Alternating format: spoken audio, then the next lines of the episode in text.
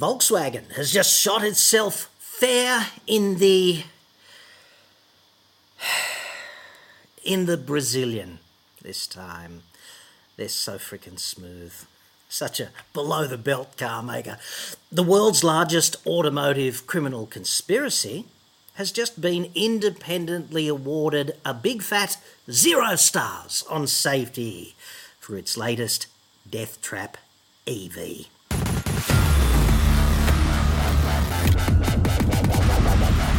I'm John Cadogan from AutoExpert.com.au and I get new cars cheap. Australia only though. Website. Card.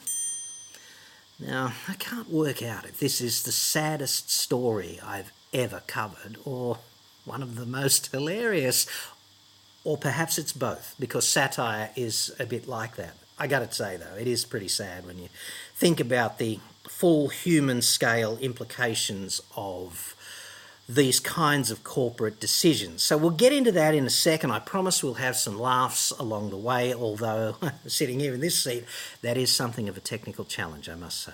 Before that, though, I wanted to remind you that there is a Bluetti sale on right now until Saturday, the 31st of December, New Year's Eve, and you'll get discounts of up to 22%. I'll put some links in the description, and if you're not familiar with Bluetti, just think battery in a box with an inverter and a variety of power out options, including 12 volt DC and USB A and USB C, and inductive charge pad on top. But the party trick, of course, with the inverter is 240 volts pure sine wave power, just like out of the PowerPoint at home. So if you don't want to hardwire a 12 volt dual battery setup into your SUV, then or your ute, maybe this is a good alternative, right? Because you can take it from your ute to your van to your camper trailer to a different vehicle and even into a boat.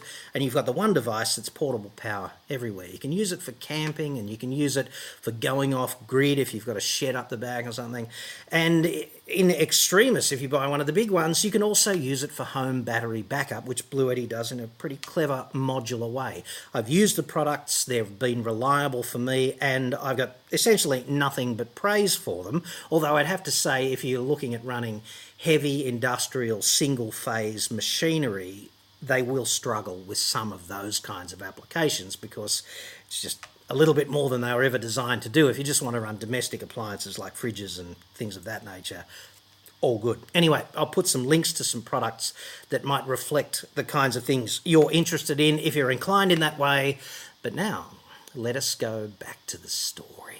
And I'd have to say that perhaps you've been enjoying, in the Aussie tradition, a bit of a VB induced coma to celebrate the anniversary of the birth of Christ, which is, after all, our cultural tradition here in Australia. And if you did that, you probably missed the full Brazilian crash test results released recently by Latin NCAP. And I'd have to say, dude, if you haven't been to a full Brazilian crash test, you're missing out. So make it a bit of a priority. They're my favourite kind. They're so freaking smooth. I don't know why.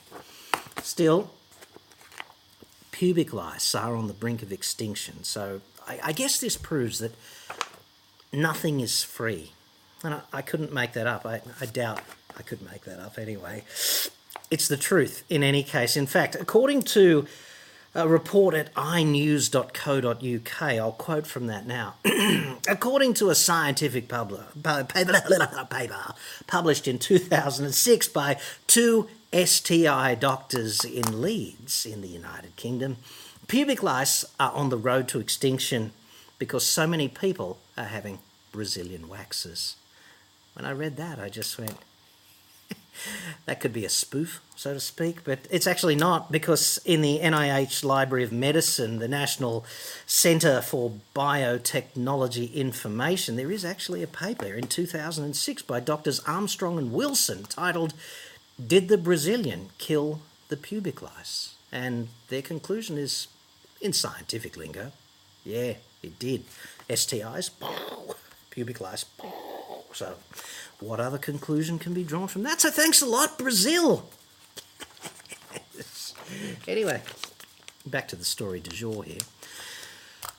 This vehicle is the JAC. Now, this is the brand, like Mazda or something. Well, not really like Mazda at all, but taxonomy wise, JAC is the brand, and the vehicle is called the EJS1, E JS1, which confusingly enough is also known as the E10X or the E S1 or just the S1, depending on where you are around the place. Anyway, it's a poxy little electric shitbox, kind of um, the people's death trap, I guess you could call it.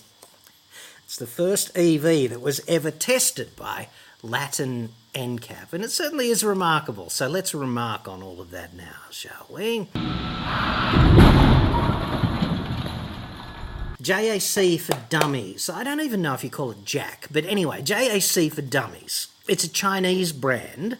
Latin America's ones are, in fact, manufactured in China, although I think they are assembled in Mexico.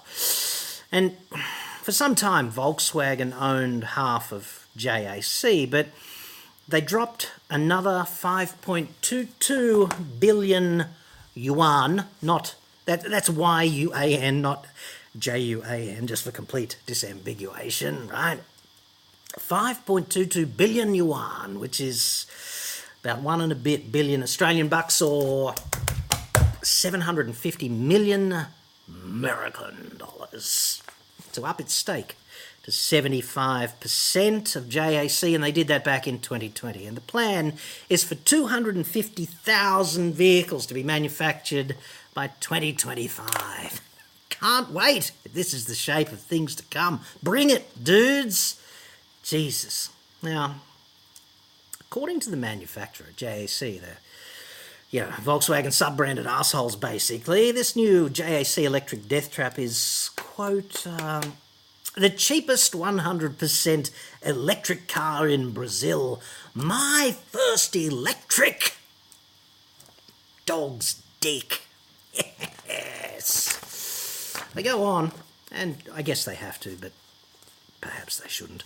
Developed in partnership with the Volkswagen Group, so they're playing that right up, aren't they? They're going all the way up. They're up to the elbow in the Volkswagen Group. Boldly to go where no man has gone before. The EJS1, they're quoting again here, right? This is a quote. The EJS1 operates in an absolutely unprecedented segment as if unprecedented weren't already a fucking absolute. Like, it can't be partly unprecedented, can it? The Urban Compact, matching the ideal application for a fully electric vehicle. Dog's dick, two dogs' dicks in the one web page. They must really, really mean it. Quote, and the best, it charges quickly, even with an AC charger. Like, dude, I want one. Except for the fact, of course, that it will kill you in crashes where you would otherwise walk away if you were in a slightly less shitboxy kind of conveyance. Just saying. So, how did it actually go? Let's talk about the high point, which is a relative term 20% for pedestrian protection. That's the best it did in the four pillars of ANCAP testees. 7% for safety assistance, and I think it got that just for having seatbelt reminders. Okay, because there's no friggin' ESC, and as for lane keeping assistance and blind spot warning and you know advanced things of that nature, you can friggin' forget about it. Now, in North America, of course, there are regulations about having ESC in vehicles. Like you can't sell a vehicle with ESC, but in Latin America, not the case. You can essentially, if it's got wheels and a frame around it, you can pretty much sell it. So there's that. 7% for safety assistance. I think it's only got a seatbelt reminder for the driver, if I read that correctly. Don't quote me on that, but you can look at the report on Latin NCAP's webpage for it and you can download it and check it out. I think it's only got like one seatbelt reminder, and that's for the driver. It hasn't got a speed limiter, it doesn't have any of that shit, okay? 6% for child occupant protection, which is uh, fairly shit, I'd have to say. And uh, 0%, big fat donut for adult occupant protection. So I'm not just editorializing when I call this thing a fucking death trap. It's disgraceful. Okay, it really is, because we're talking about human life here. We're talking about needless death, and even worse than death, because, like, dude, if you die in a car crash, your fucking problems are over.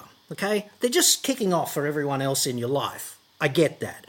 But for you, they're over. The real problem with car crashes is living, right? Living afterwards, living in a state of hell on earth. Like if you break your femur in 32 fucking places in a high mechanism car crash because some assholes didn't design the structure properly, then after infinity surgeries and all of these reconstructive attempts, you could easily, and plenty of people are in this position, they suffer for two, two and a half years, whatever, with a leg that is cold and painful and, for all practical intents and purposes, useless. And medical science then says to these poor bastards, that's the best we can do. Uh, how about amputation as a therapeutic option? Now, this is straight this description I've just given you is straight from a dude who was the trauma director of the busiest hospital in New South Wales. I was talking to him about brain injuries and things of this nature, and he said, I think you're really focusing on the quote unquote glamour part of trauma here. He said the reality of trauma is exactly the leg scenario that I just gave to you. So at the end of this long, painful, and very confronting road, the final conversation is how about we chop it off to improve the caliber of the rest of your life. And that's the kind of thing that we're talking about here. Needless death, and even worse, needless suffering that goes on without end afterwards. Okay? So, although I am going to be flippant in this report, the serious aspect of this is exactly what I just said to you because this is happening. It's the 21st fucking century, and not too many people are waving a big flag and going, shouldn't be happening, right? This thing crashes worse than a 1965 fucking Corolla, and that is beyond the pale in the moral universe. It just is. It shouldn't happen today, and it does. This thing has only two airbags and no stability control. And let's not forget, stability control is the biggest safety advance of the past 50 years. Like, since the seatbelt, dude stability control has saved thousands of lives. And the great tragedy of this, of course, is that there's no real mechanism for making a ledger of deaths that didn't happen, near misses and poles that weren't struck, and you know head-on collisions that didn't happen. It, uh, this ledger does not exist, right? So essentially, you can download the video, and I'll play some footage for you now. This shit heap just collapsed in the 64 kilometre an hour offset frontal crash test. It's disgraceful. What this basically means, and there is a very dry sort of voiceover description by the boss of Latin NCAP, and he has to be like this. But what he's essentially saying is that if the crash test dummy had been a human being, their aorta would have ruptured or their heart would have been torn apart by the collision. This condition is often called a cardiac tamponade, and I've been in the operating theatre and seen some very skilled surgeons repair one of those on an 18 year old young man who'd suffered exactly this kind of collision, and uh, he's alive today because of medical science, you know. But it's not very much fun to succumb to that shit at the side of the road, and it's also really, really not fun for the parents, the wives, the brothers, the sisters, whatever else, you know. That's what we're talking about, okay? Just because this thing is badly designed.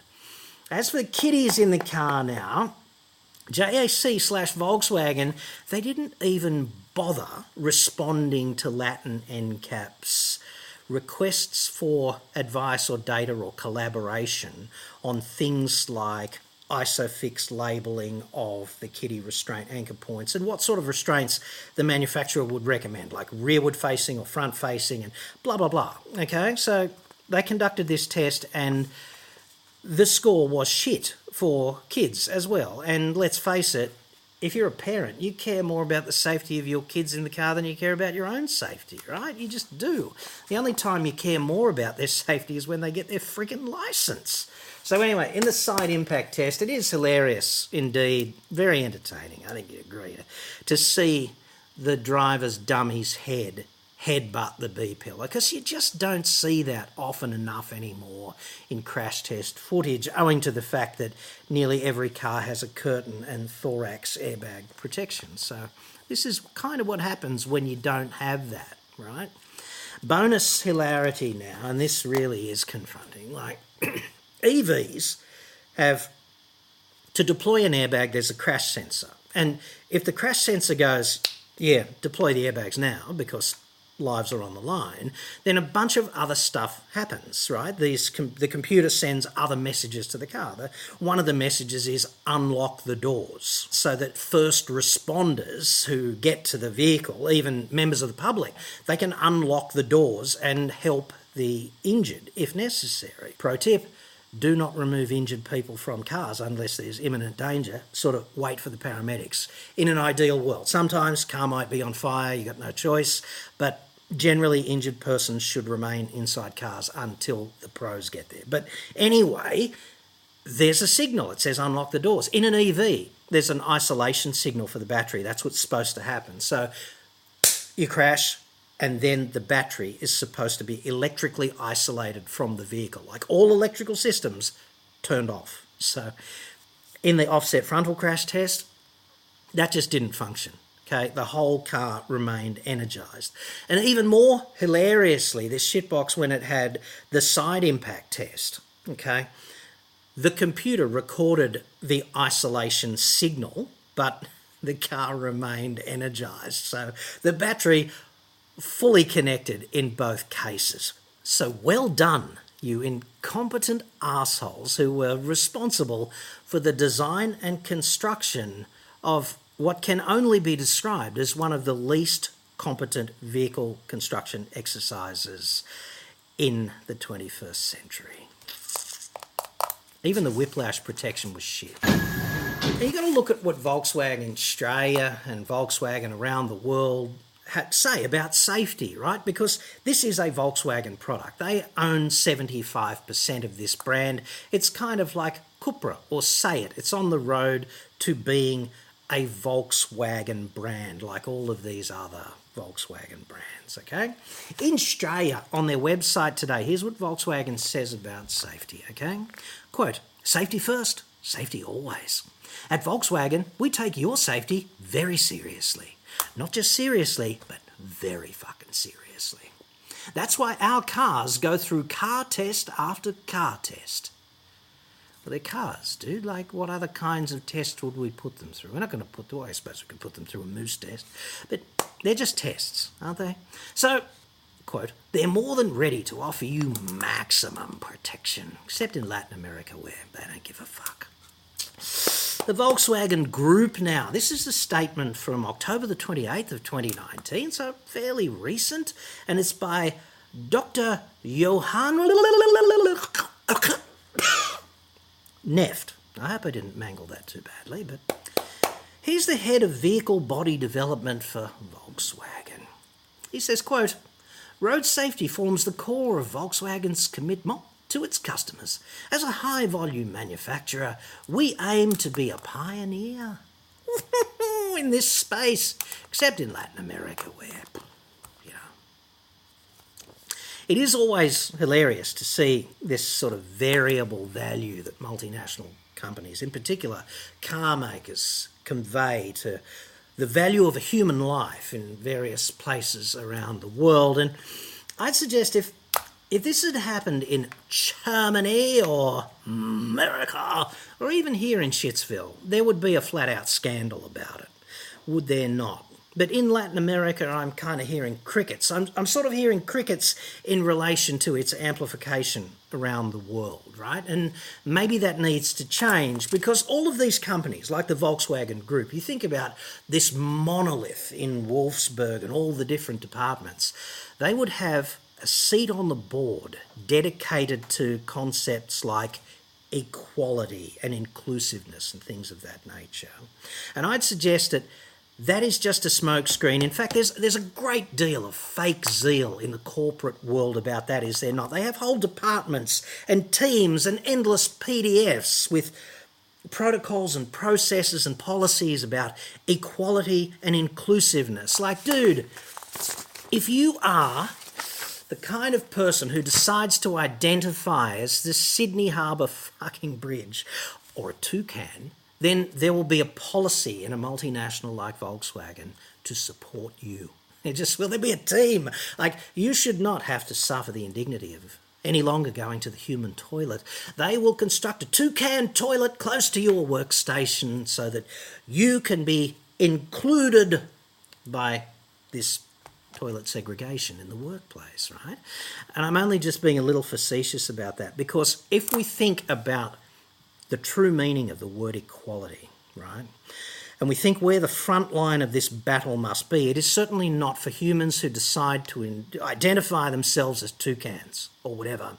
And I'm not having a shot at you if you are gender dysphoric, okay? Like that's got to be enough of a challenge and you deserve not to be ridiculed in this way. What I'm doing is I'm trying to point out that in the corporate landscape, they say one thing about equality, but on the front line, where, you know, if there were the Ten Commandments of equality, there would have to be, commandment number one would be that the value of every human life is the same, would it not? And yet, car makers in particular, like Volkswagen, but other car makers as well, they treat the value of a human life as on something of a sliding scale, depending on two things. What is the regulatory environment where you've got to sell the car, and what can we fucking well get away with? You can sell a car in Latin America without stability control, without side airbags, without this, without that. Okay, so yeah, they can get away with it. And what about the hue and cry from the population and corporations and things of that nature? The vehicle users, well, you don't get so much of that because as a market, they haven't matured enough in these areas to really call for that stuff. So in Australia, for example, we have a fairly lax regulatory environment. You can sell a zero star car in Australia, but the only problem is that people won't buy it because of the hue and cry about that kind of conduct, right? So they need two things in Latin America they need stricter regulations and they need to arc up more about safety deficiencies in vehicles, and they're just not doing that. Until then, like companies like Volkswagen will just continue to get away with whatever they think they can get away with. And the bottom line here is if you don't include these modules in the car, even if the car is engineered for it, right? You've got two curtain airbags, you've got two thorax airbags for the front, you've got all of these different systems stability control and blind spot warning and lane keep assist. I don't know, if you can save $100 on 250,000 cars, then you can sit in a board meeting and go, you know what, we saved $25 million in Latin America. Haven't we done a good job? Except for being inhuman, immoral assholes. So there's kind of that issue to deal with. And just for complete transparency, there were three vehicles that were detailed in 2022's last round of test results by Latin NCAP. And the other two vehicles were the Kia Sportage and the Mitsubishi Outlander. The Outlander, of course, is five stars here, and so is the Sportage. Now, over there, different protocols. So, five stars here is not the same as five stars over there. In fact, five stars here is arguably better than five stars there, although their protocols are more in line with their uh, trauma, right? There's a lot more trauma of pedestrians, for example, in Latin America, and that is represented greater in the overall scoring than it is here because pedestrians don't get struck as much on the roads in Europe and Australia, for example. That's from uh, Latin NCAP's website. So, Outlander, five stars here, five stars there. So Mitsubishi hasn't stripped Outlander out at all. It's essentially the same vehicle, they're just selling it in Latin America, fully loaded and very safe. Kia Sportage, five stars here, three stars there. The interesting thing about Sportage is, of course, that it is a clone of the Hyundai Tucson. And the Tucson has only two front airbags in Latin America. And it's engineered for five stars, right? So it's got all the shit engineered. It's engineered for all the shit. And yet they sell the Tucson there without even curtains or thorax protection on the side. So Kia sort of responded to uh, pressure, I guess you'd say, in Latin America to put that shit in the Sportage. So they put the thorax protection and the head protecting curtains in Sportage, and therefore it was eligible for the pole test and it crashed really well, as you'd expect, because the platform is designed to crash really well. And they put this additional protection guff inside the platform. The crash performance was actually really good. Now, Latin NCAP doesn't actually publish the criteria, the thresholds for uh, the different levels 5, 4, 3, 2, 1, and 0 stars. And if they do, they hide it really, really well on their website because I couldn't find it. Anyway, it's a mystery to me why it only achieved three stars over there. But it is kind of interesting for me to see when you look at all of the uh, scores on Euro, on Latin NCAP's website, you see a whole bunch of cars here that go really well that actually rated really poorly over there. So there's a lot of car makers actually just stripping safety equipment out of their vehicles for sale in markets like Latin America. And you might want a new car for any number of reasons, I guess. You might want a you might want a new Tucson, for example, to convey your jar of dead fucking pubic lice to the cemetery for a dignified burial right? And it just seems a shame to me. You can do that very safely here in Australia. It just seems a shame to me that the whole process, if you do it in the home of the frickin' Brazilian, is a whole lot less safe. And apparently, everyone's doing it. And I'd suggest respectfully that that's got to stop.